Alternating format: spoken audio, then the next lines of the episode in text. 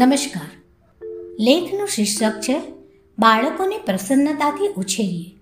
લેખક છે, વિભા જીતેન્દ્ર પાઠક. વાંચન સ્વર છે, અંજનાબેન શાહનો. નર્સરીમાં હંમેશા ખુશખુશાલ અને મસ્તી તોફાન કરતી સાક્ષી થોડા દિવસોથી ઉદાસ અને શાંત દેખાતી હતી. થોડા દિવસ અવલોકન કર્યું અને પૂછ્યું કે કેમ? બેટા, શું થયું? તારા બધા ફ્રેન્ડ્સ જોડે રમતી કેમ નથી? જો કે જવાબ ન મળ્યો. પરંતુ આંખોમાં અને નાનકડા મનમાં કંઈ કેટલાય પ્રશ્નો દેખાયા. નર્સરીમાં અલગ અલગ મુદ્દાઓની જૂથ ચર્ચાઓ, સવાલ જવાબો, ઉપરાંત પોતાના વિચારોને શેર કરવાની મીટિંગ થતી જ રહે છે. આવી જ એક મીટિંગમાં એકવાર પૂછ્યું, તમે તમારા બાળકોમાં વધારે કઈ બાબતને જોવા ઈચ્છો? અથવા તમારા બાળક માટે તમે કઈ બાબતને વધારે મહત્વ આપો છો? દરેક જવાબો મારા અપેક્ષા પ્રમાણેના જ હતા. લગભગ મમ્મીઓના જવાબો, પરીક્ષામાં વધારે માર્ક્સ લાવે, શાંતિથી બેસીને પોતાનું લેસન કરે, ઘરમાં બધાનું માને.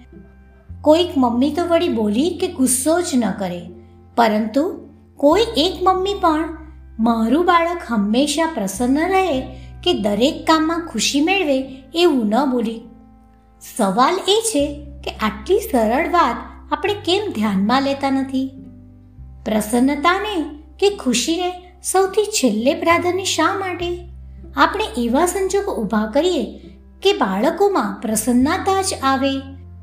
માનું છું કે આ બાબત સરળ નથી, પરંતુ બાળ ઉછેરના ઊંડાણમાં મમ્મી પપ્પાની પ્રસન્નતાના મૂળિયા ઊંડા હોવા જોઈએ. ઘરમાં પ્રસન્નતાને મહત્વ અને અગ્રીમતા આપવી જ રહી. બાળપણ એ જીવનની યાદગાર અને નિર્ભેળ અવસ્થા છે અને એટલો એટલો જ નાજુક અને નક્કર સમય છે કે જેમાં અમુક બાબતો એટલી સરળતાથી અને સહજતાથી અંકિત થઈ જાય છે કે જીવનભર બાળકો તેને ભૂલી શકતા નથી કે ભૂંસી શકતા પણ નથી. આ બાબત માતા પિતા બહુ સારી રીતે જાણતા હોય છે.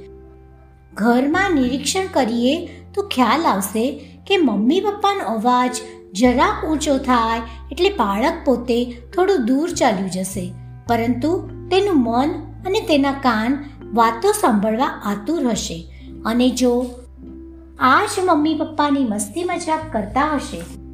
તો તરત જ નજીક આવીને તેમાં સામેલ થઈ જશે. આમ શા માટે? મને ઘણી મમ્મીઓ કહેતી હોય છે કે તેનું બાળક બહુ ગુસ્સો કરે છે.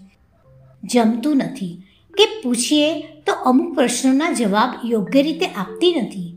મૂળ કારણ દૂર નથી. ઘરનું વાતાવરણ જ હોય છે. પ્રથમ તો મમ્મી પપ્પાએ જ પોતાના વર્તન વાણી અને વ્યવહારમાં પ્રસન્નતા જ રાખવી જોઈએ અને તેથી પ્રથમ અસર બાળક પર જ પડે છે. આ મારો અનુભવ છે, જે આમ તો અવારનવાર કરવા જેવો ખરો. એક દિવસ મમ્મીઓને કહ્યું કે આજથી દસ દિવસ સુધી મમ્મી કે પપ્પાએ ઊંચા અવાજે બાળકો સાથે કે અંદરો અંદર બોલવું નહીં. અને એકબીજા સાથે શક્ય તેટલો પ્રસન્નતાથી સંવાદ કરવો. આ પ્રયોગની કેટલી અસર થઈ તે પૂછવાની જરૂર જ ન પડી. કારણ કે પછીની મીટિંગમાં મમ્મીઓના ચહેરા જોઈને સમજાઈ ગયું. બાળકો માટે મમ્મી પપ્પા તેઓનું આખું વિશ્વ છે. મમ્મી પપ્પા તેઓને માટે એ પ્રથમ વ્યક્તિ છે કે જેની સીધી અને ઊંડી અસર તેઓના માનસ પર પડે છે. એવું નથી કે વાદ વિવાદ કે પછી સંવાદથી જ તેઓને ખબર પડી જાય છે. આપણા ચહેરા પરથી પણ તેઓ લગભગ પરિસ્થિતિ કડી લેતા હોય છે. અને વળી અનુકરણ પણ મમ્મી પપ્પાનું જ કરતા હોય છે.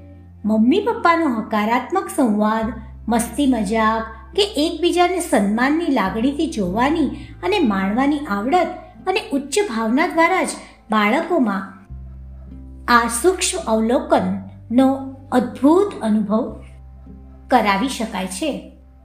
બાળક કોઈ પણ ઉંમરનું હોય, મમ્મી પપ્પાએ દરરોજ થોડો સમય ફાળવીને મસ્તી મજાક કે સૌમ્ય સંવાદ કરીને બાળકોને પોતાના પ્રસન્નતાના વાતાવરણમાં અવશ્ય સામેલ કરવા.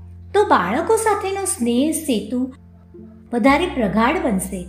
આની ઊંડી અસર અને સીધી અસર બાળકોના રૂટીનમાં અને જીવન ઘડતરમાં અવશ્ય પડશે જ. તેમાં બે બંધ નથી અને બાળકો લાગણીશીલ બનશે અને મોટા થઈને એકબીજાની સંવેદના સહજ ભાવે સ્વીકારી શકશે. અસ્તુ.